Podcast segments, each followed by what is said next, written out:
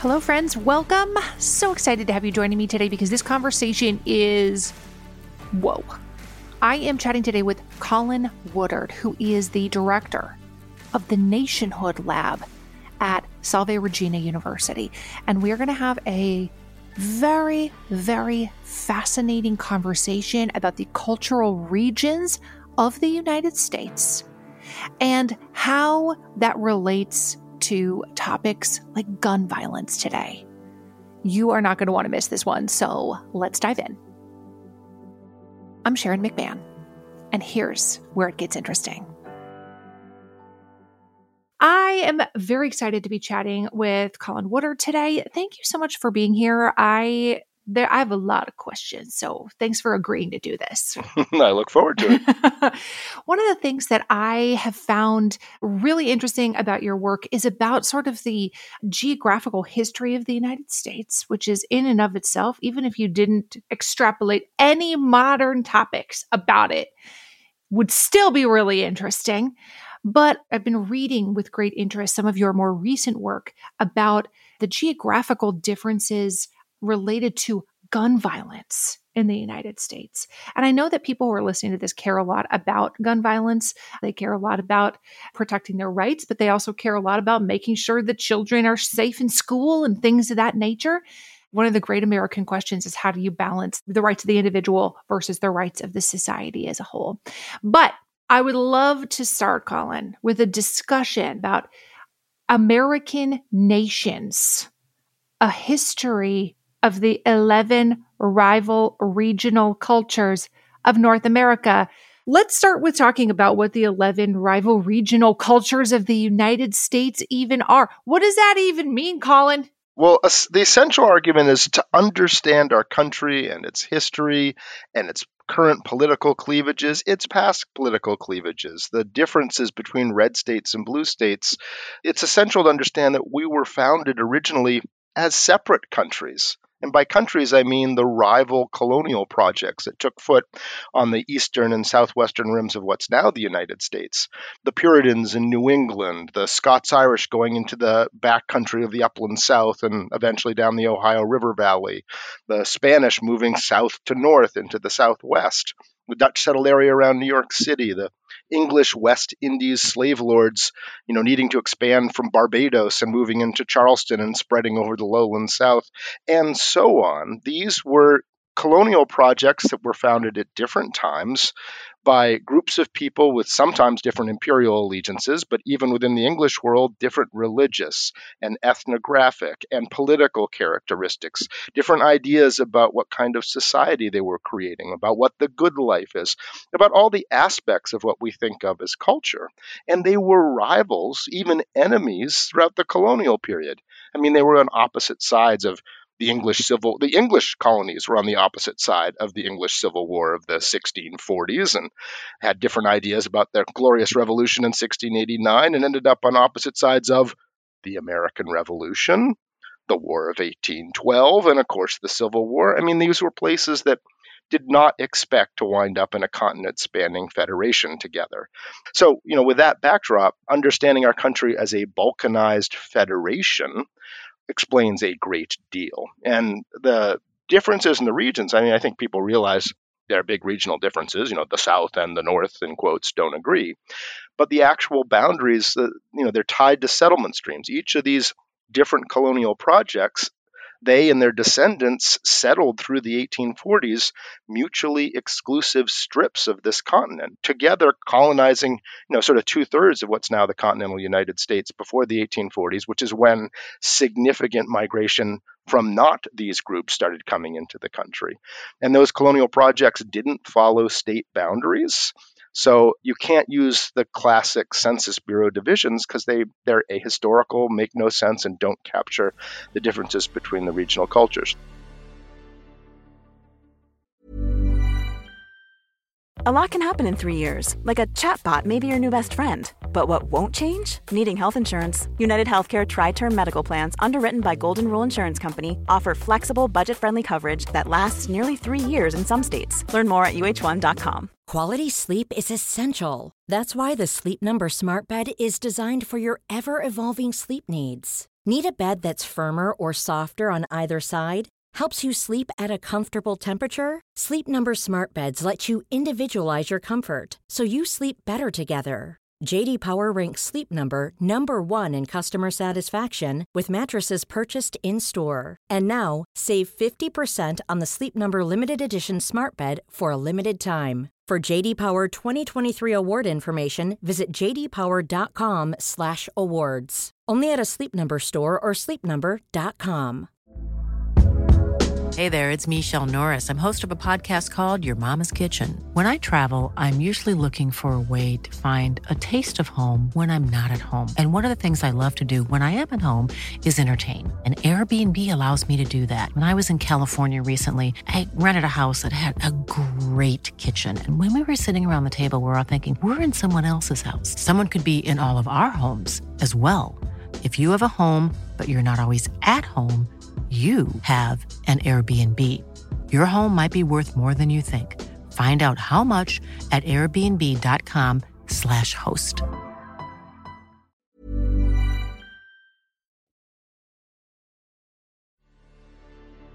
I would love to, if you don't mind, go through these different regions of the United States, these different historic regions, and people can read your book if they want even more detail on this. They can read American Nations because it's absolutely fascinating. But I want to give people just a really high level overview about what these unique regions even are. So let's start with New Netherland, which is, you know, like the tiniest region yep, physically tiniest, but pretty big in population, surprisingly. Tell us about sort of the historic origins of New Netherland.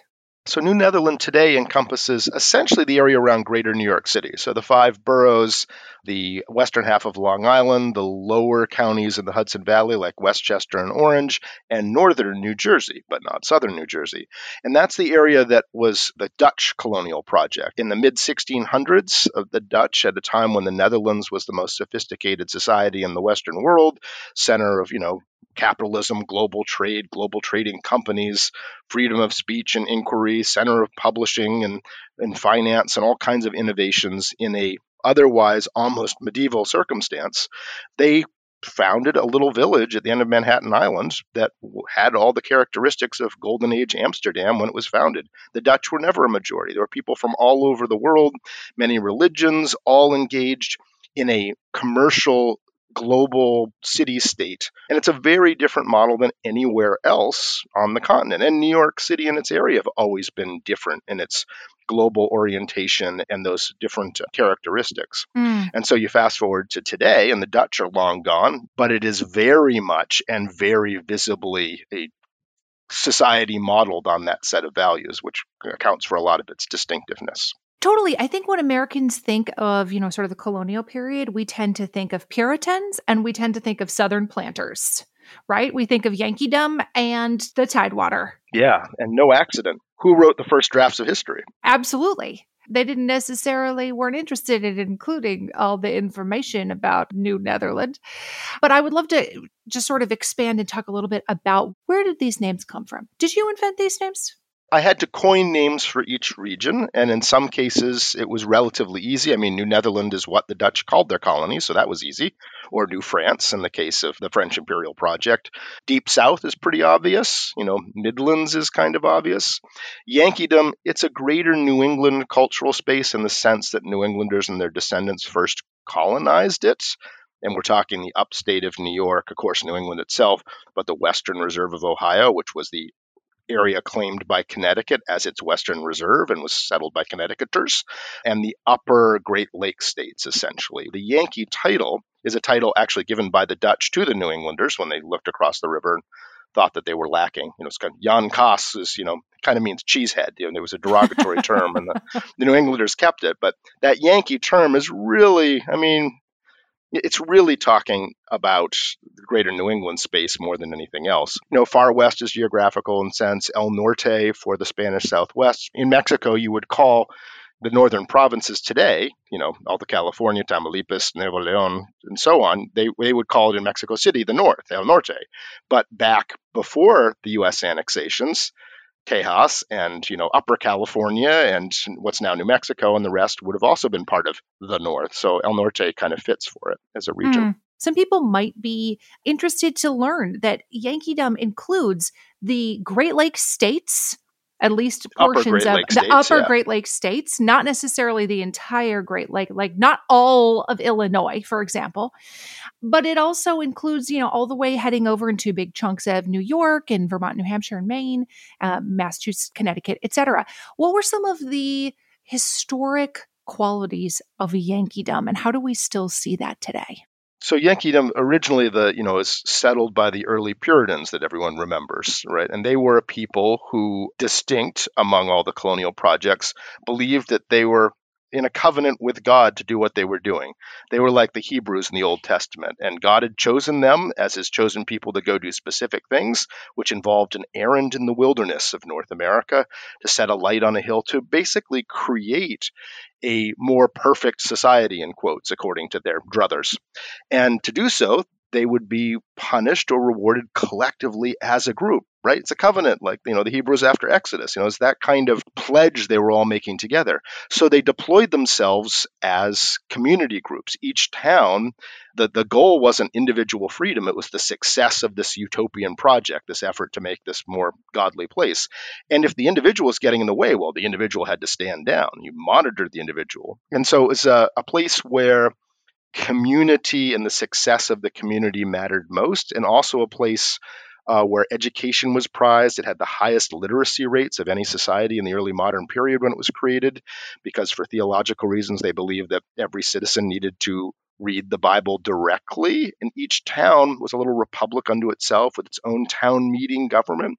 Each meeting hall, each town controlled all the matters of their local church. So all the aspects of life were controlled by the community directly. Fast forward in that, and you have a group of people who believe that the world can be made better now, can be made better through institutions, government, if you will, and that when individual liberty and the common good come in clash, that it's the common good that needs to prevail.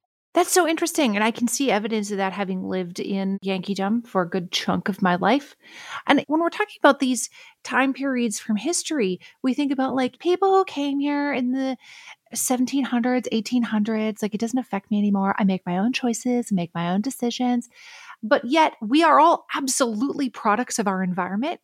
And we are taught to believe certain things based on what our parents believed and where did they get it from from their parents and from their parents etc so these cultural regions of the united states they directly trace back to all of the original settlements of north america. The culture of your region exists because it has been upheld and reestablished and reinforced throughout hundreds and hundreds of years. Let's move on to Tidewater. This is obviously a very, very influential colonial project in the United States, had a significant impact on a variety of things the United States wanted to undertake, like many of the people who we think of as founding fathers, quote unquote, uh, were from this region. What are some of the hallmarks of the Tidewater? So the Tidewater was the most powerful of the regional cultures in the Revolutionary period and the early Republic. And this is a culture that was founded around the same time as New England was founded by the Puritans and by English people, but a totally different set of English people. This was a society where the dominant settlement ended up being led by the younger sons, the second, third, fourth, fifth sons of the wealthy manor house owning gentry and nobility in the English countryside. And, and the problem for the second, third, fourth, and fifth sons is their older brother's the one who inherits the manor, so they get nothing. And that meant, you know, good luck, you know, go be in the army or join the priesthood or something. But with the discovery of the New World made it possible for them to contemplate something new that you could create a new manor. And so they were all going to replicate the semi feudal environment of the English countryside in Virginia. And that you know that's why you have these giant enlightened uh, gentlemen with Mount Vernon and Monticello. You know there were no towns really in early Virginia because every manor house was supposed to have its own dock and would ship directly to London.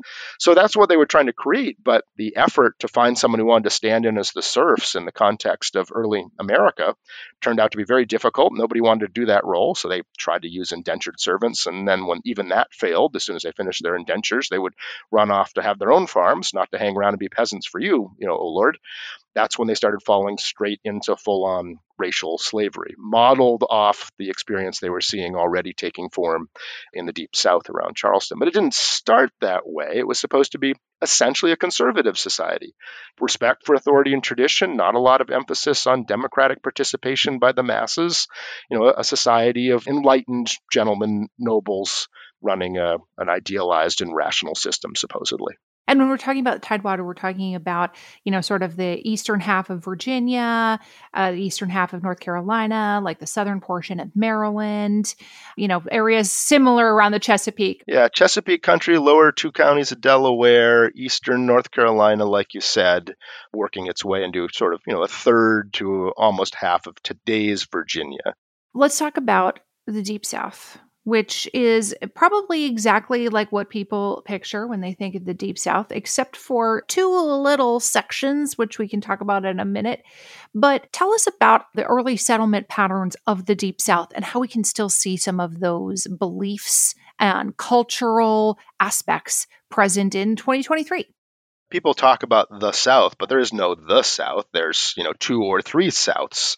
There's the Tidewater we just talked about, but the Deep South is a totally different take on things. Yes, it was a slave society, but it didn't start with any of those, oh, we are the enlightened manor lords and supposedly have our subjects' interests in mind. It was rather colonized directly from Barbados by English slave lords there who'd run out of space on the island, who were bringing a chain gang slave system, work your slaves to death if you figure out the calculus of the value of sugar compared to human life, kind of, you know, awful society.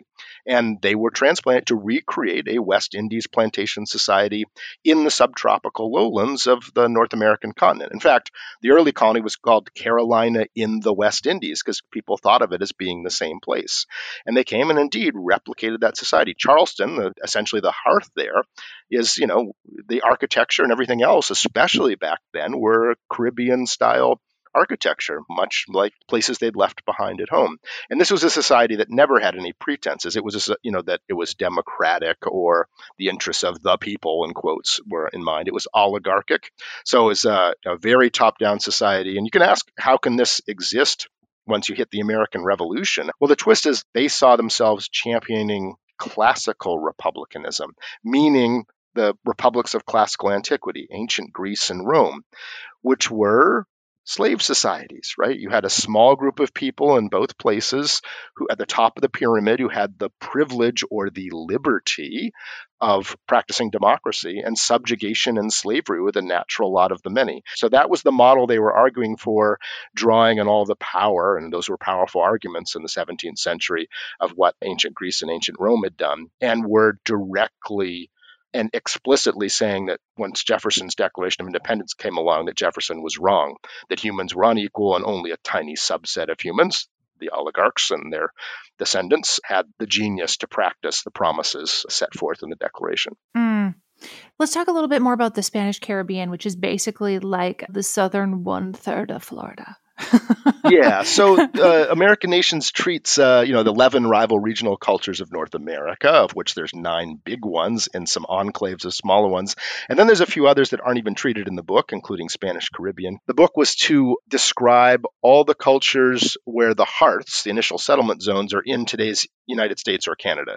So that left out the island of Newfoundland in Canada, which belongs to another culture, Hawaii, which belongs to the greater Polynesian space, and indeed the southern tip of Florida, which is the southern bit of a different Spanish imperial culture, not the El Norte one, but the Spanish Caribbean and Maritime Empire hubbed out of Havana, which was moving all of the silver the Inca were being forced to mine, and you know down in Peru, and the the gold that were being stolen from the Aztecs, and the treasures of Asia way off in the Spanish Philippines that were being collected and transshipped in a gigantic warship like a Death Star style warship, bigger and more powerful than anything else, that would once a year cross the entire Pacific Ocean to Mexico and offload all the goodies from Asia. And all these things would come to the ports of the Spanish Caribbean, hub out of Cuba, and they would be shipped in giant treasure fleets back to Iberian Spain.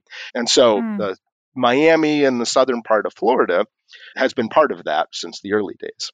What about I find New Orleans culture so interesting and you also talk about this when you're talking about gun violence this concept of New France which is, you know, the southern portion of Louisiana.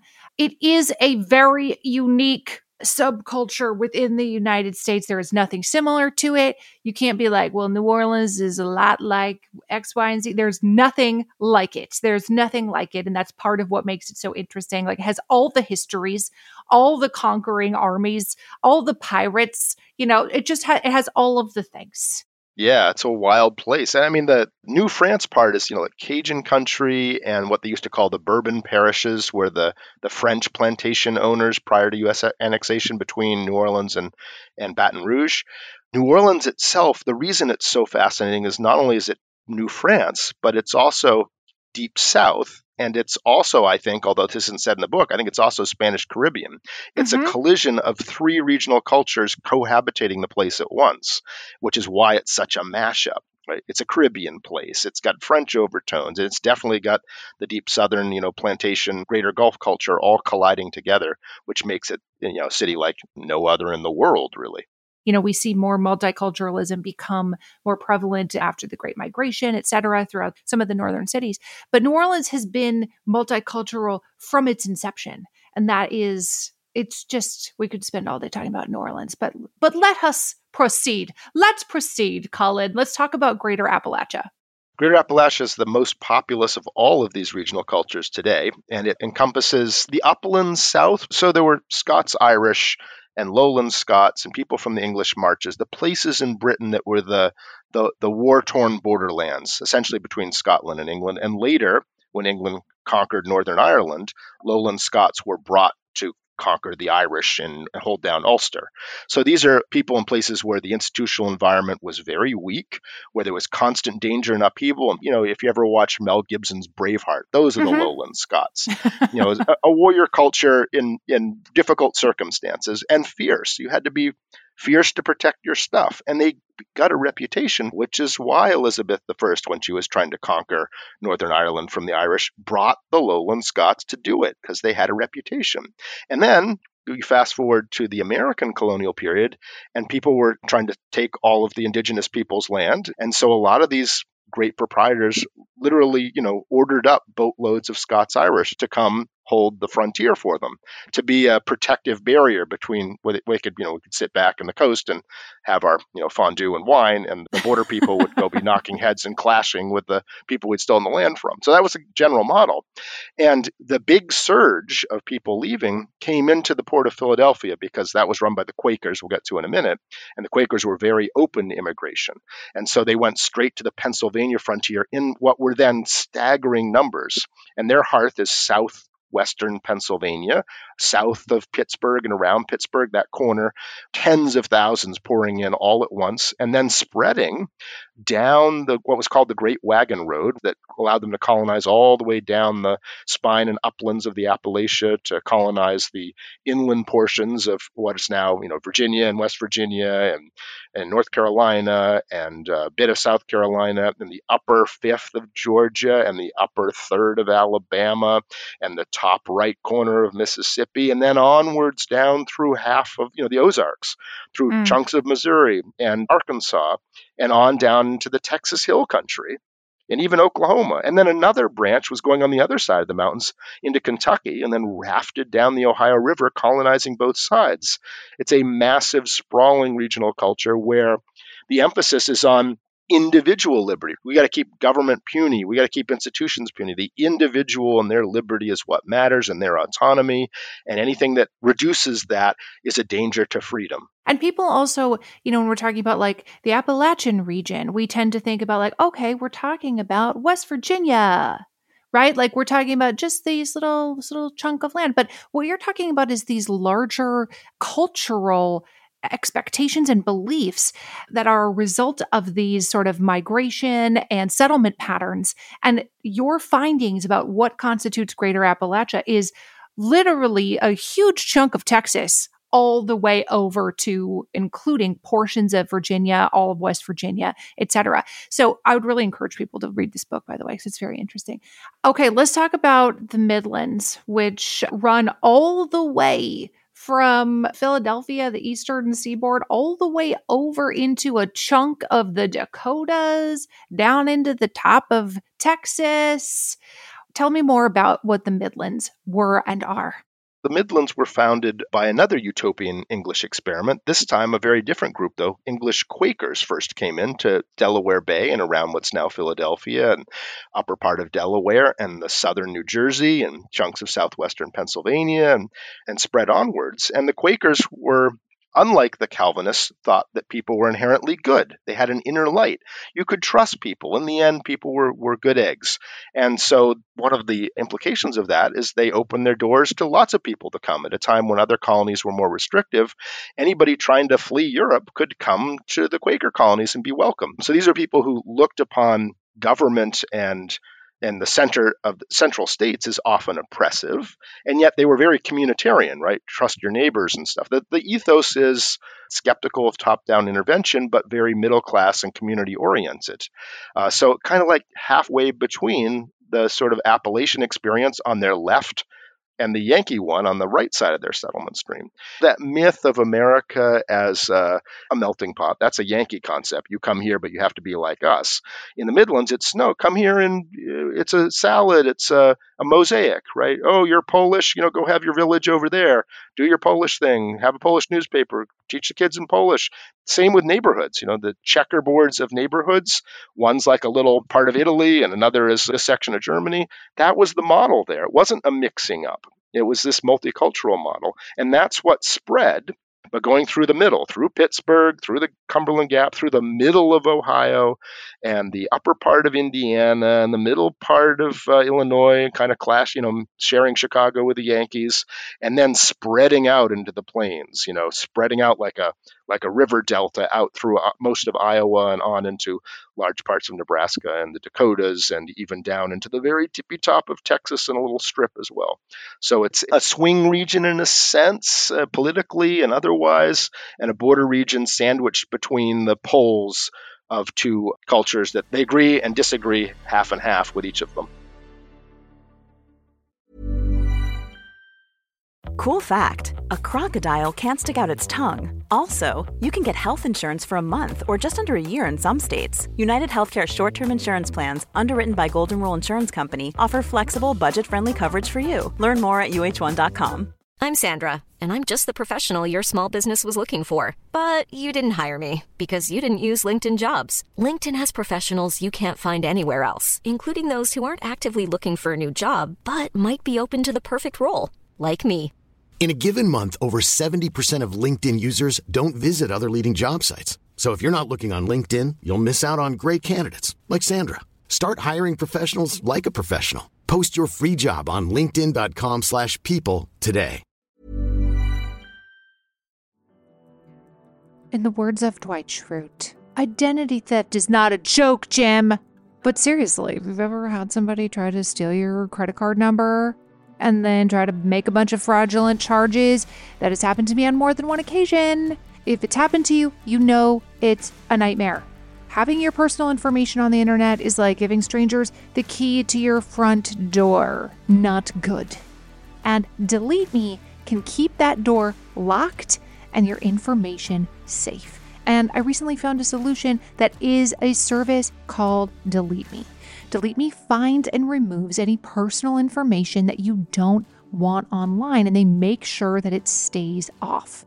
It is a subscription service that finds your personal info on the web, searches all the databases, and then helps prevent identity theft by removing that information from all of these databases. So when you sign up, you tell Delete Me exactly what information you want deleted, and then their experts take it from there. They send you a report every month of like, we found your information in the following places and we removed it. More simply, Delete Me does all the hard work of wiping you and your family's personal info off the web. So take control of your data and keep your private life private by signing up for Delete Me now at a special discount just for our listeners. Today, get 20% off your Delete Me plan when you go to joindeleteme.com slash Sharon and use promo code Sharon at checkout.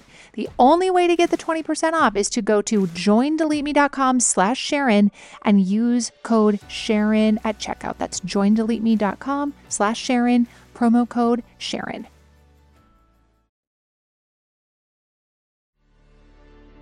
We have to get to talking about the far west, which is by far the largest geographic area of the United States, although certainly not the largest population wise. But this comes all the way from the western half of the Dakotas over to the eastern half of California, Washington, and Oregon.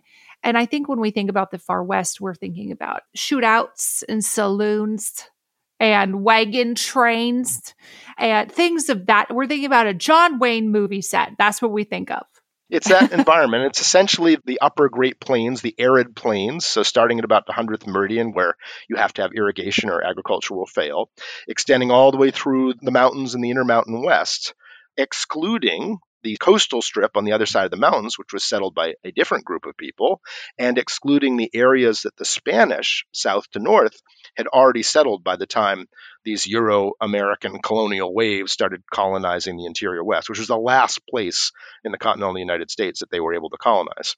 The only way you could colonize that vast interior region was through the deployment ahead of time of industrial scale capital. The mm. railroad came first, and the railroad companies settled the towns around them by a master plan.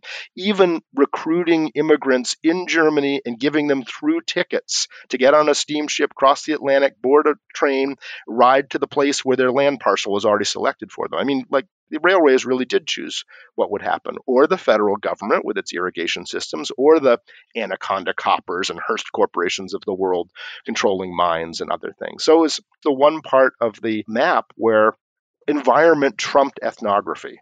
And mm. so the characteristic is a group of people out there, you know, you have to be pretty self sufficient to go live in these remote environments and maybe watch out for your neighbors, but you got to know how to do things yourself. And yet, your whole existence is totally dependent on these external forces from outside the region companies and things controlled and government forces controlled in Washington or Chicago or San Francisco or New York. And so that resentment, that dependent status and being exploited in various ways as a resource colony for the benefit of the other regional cultures is uh, definitional in the, uh, the spirit and frustrations and aspirations of the far west. Let's talk very quickly about the last two regions. And then I want to talk about implications of these settlement patterns, these cultural norms that happen amongst these regions as it relates to topics like gun violence. So let's talk just very quickly about the left coast.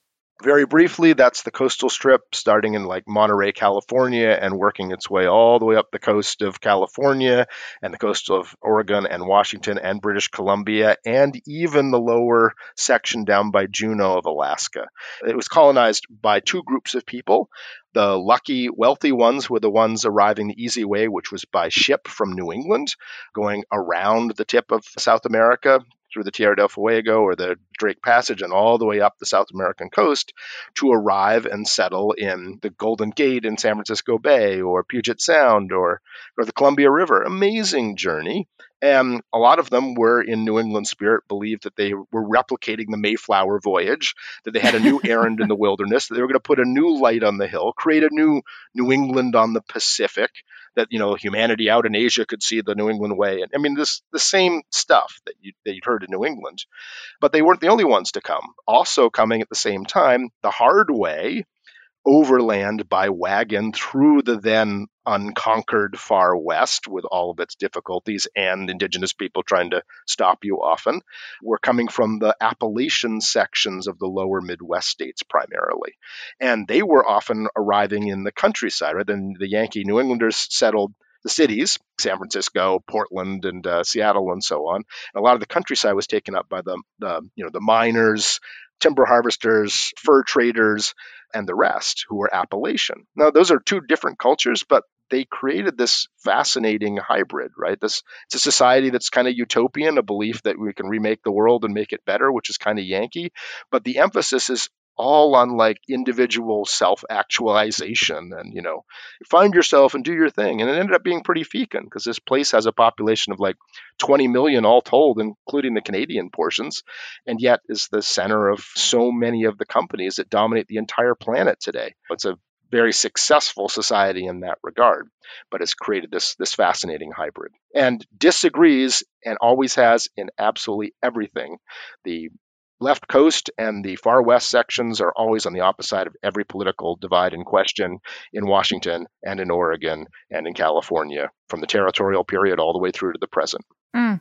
Yeah, there's portions of Oregon that are like, can we can we leave and be part Join of Idaho, Idaho? right?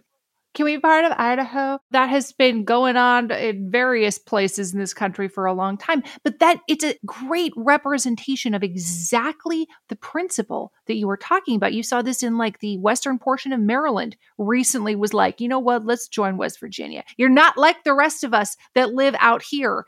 And so you see these cultural divides that happen within the ahistoric boundaries of the states. And then when the culture realizes that, like, this boundary of the state does not represent my interests. I belong to this culture that is actually better represented by the interests of this other group over here. You can still Right. see this exact argument playing out in 2023 in the United States. Let's talk about El Norte.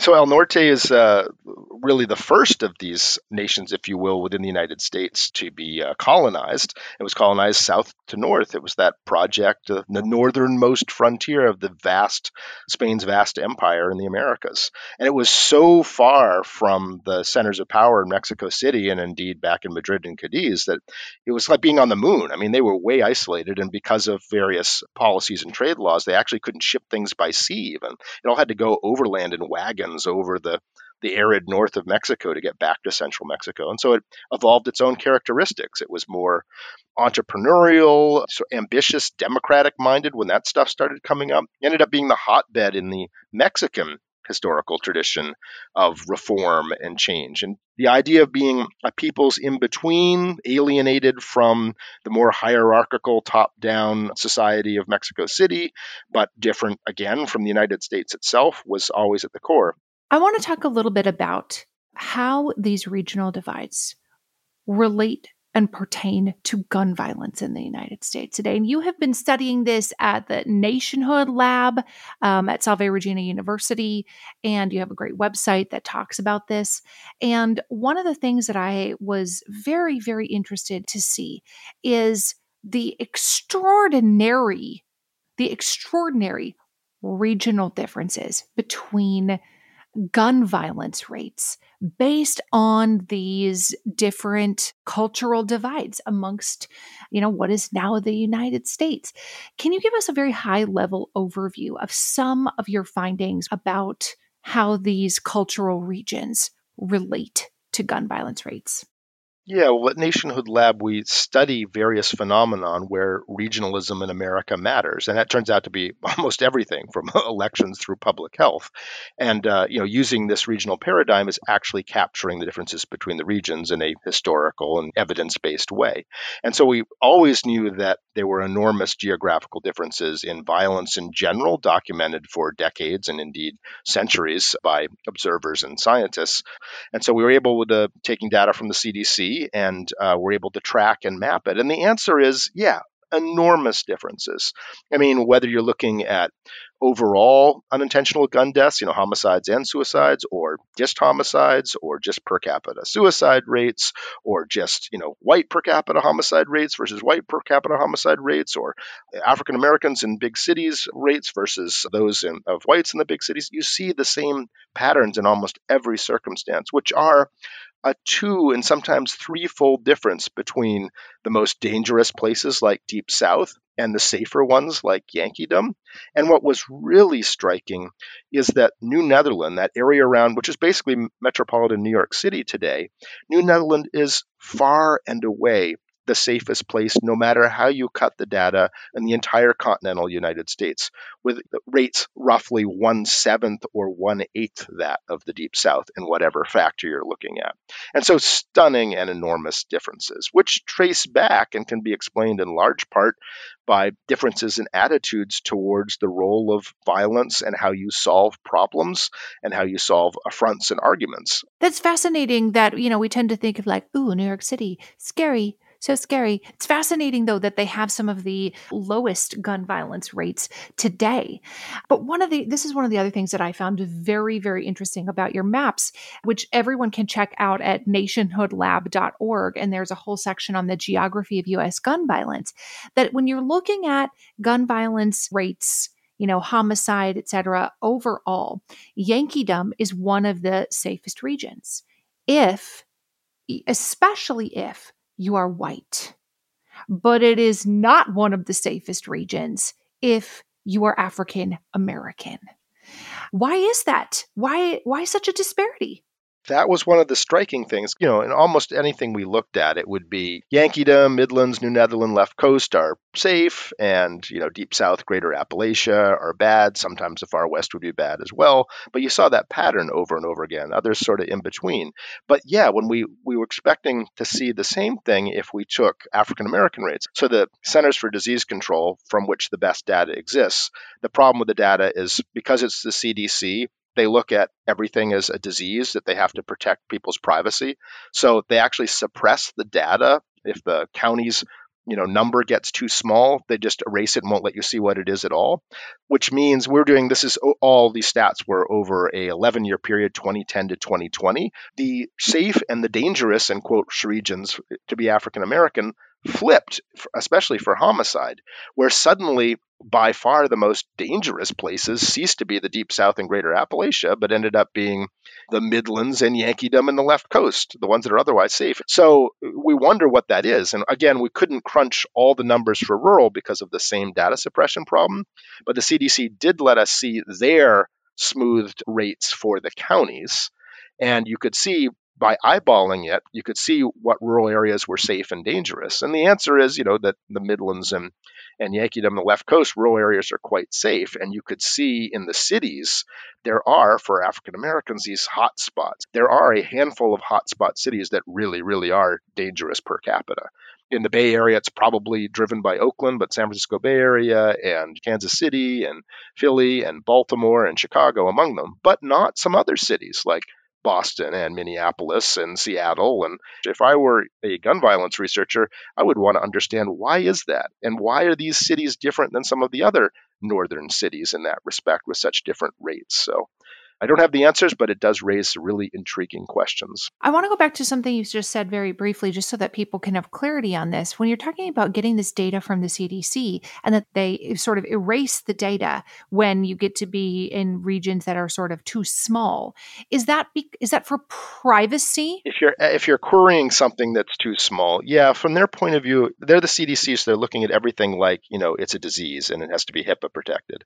And of course, gun homicides aren't private at all. You know, it's all public what happened. So it's ridiculous to do it for homicide. And suicide, you know, in a legal sense, isn't protected by HIPAA. So it's unfortunate that they do that, but it seems to be that their overall approach is treating it as another disease, and therefore they're just going to throw the same privacy restrictions. They're afraid that if you knew that, you know, the diabetes rate and there were only three cases of diabetes or some rare form of cancer in this one rural county in the year 2017, that you'd be able to figure out you know that your neighbor who got sick had that disease. So that's their logic. It, it shouldn't apply to guns. It's silly that it does but unfortunately that's the case at the moment.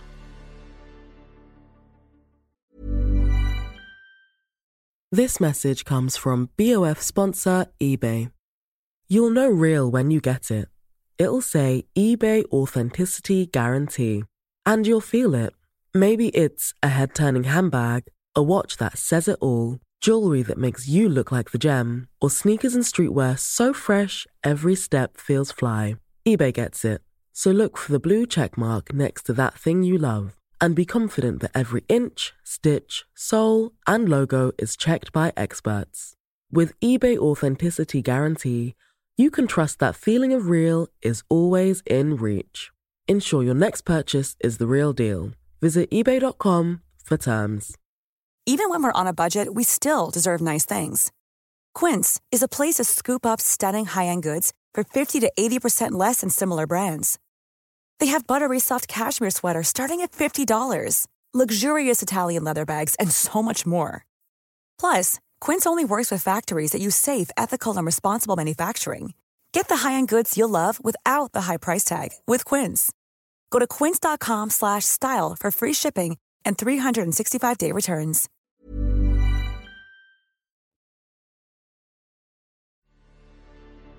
What should people do with this information? let's say you are just you are somebody who's looking at your website you're going to nationhoodlab.org and you're like that's fascinating. Why is it so dangerous to live in yankeedom if you're african american but so safe if you're white? What should people be doing with this knowledge in your estimation colin well, with the overall knowledge, if you're concerned about the mass shootings and everything else that's happening, and you're hoping to convince your fellow Americans to take X or Y policy recommendation, the way you would go about that argument will be very different depending on which regional culture you're in the midst of.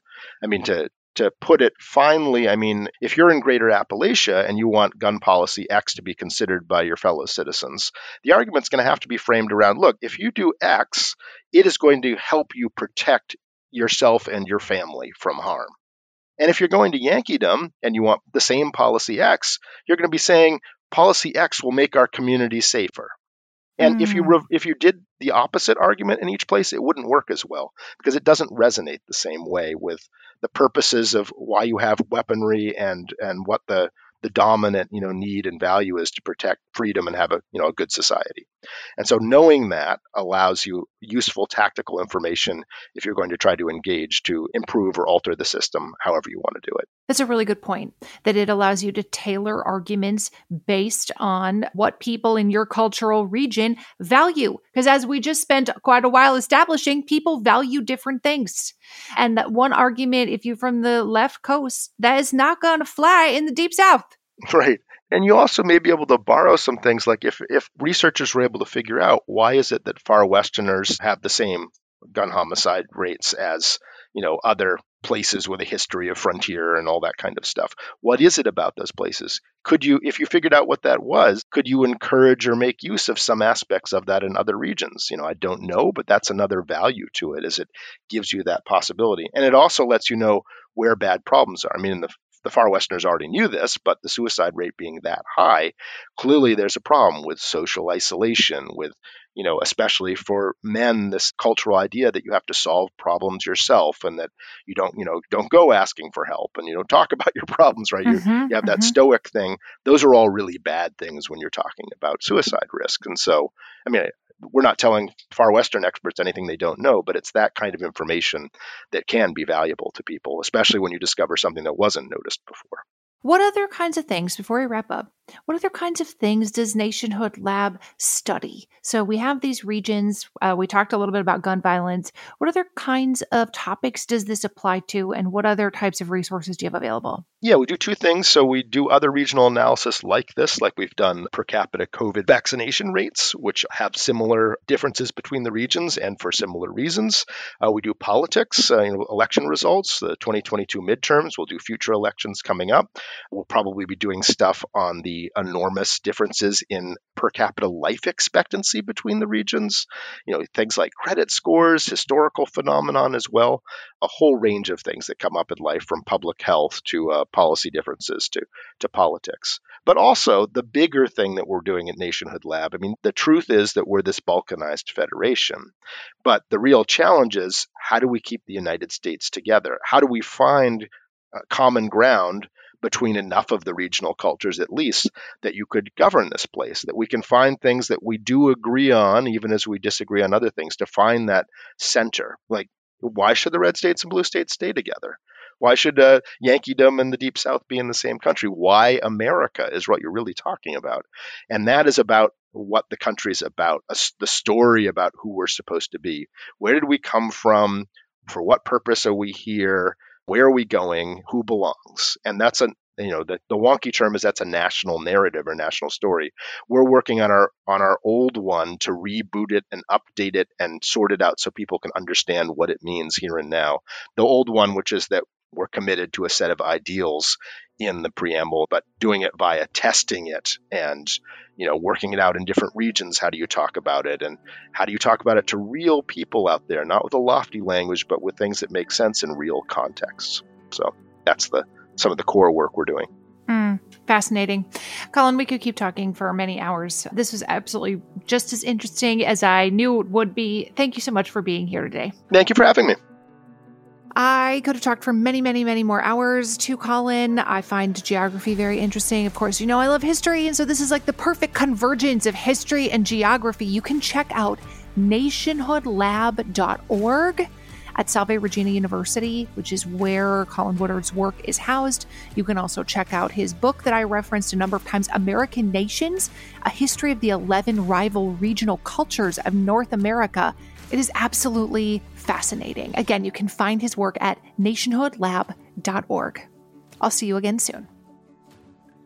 This show is researched and hosted by me, Sharon McMahon. Our executive producer is Heather Jackson. Our audio producer is Jenny Snyder. And if you enjoyed this episode, would you consider leaving us a rating or a review on your favorite podcast platform? That helps us so much. And we always love to see your shares and tags on social media. We'll see you again soon.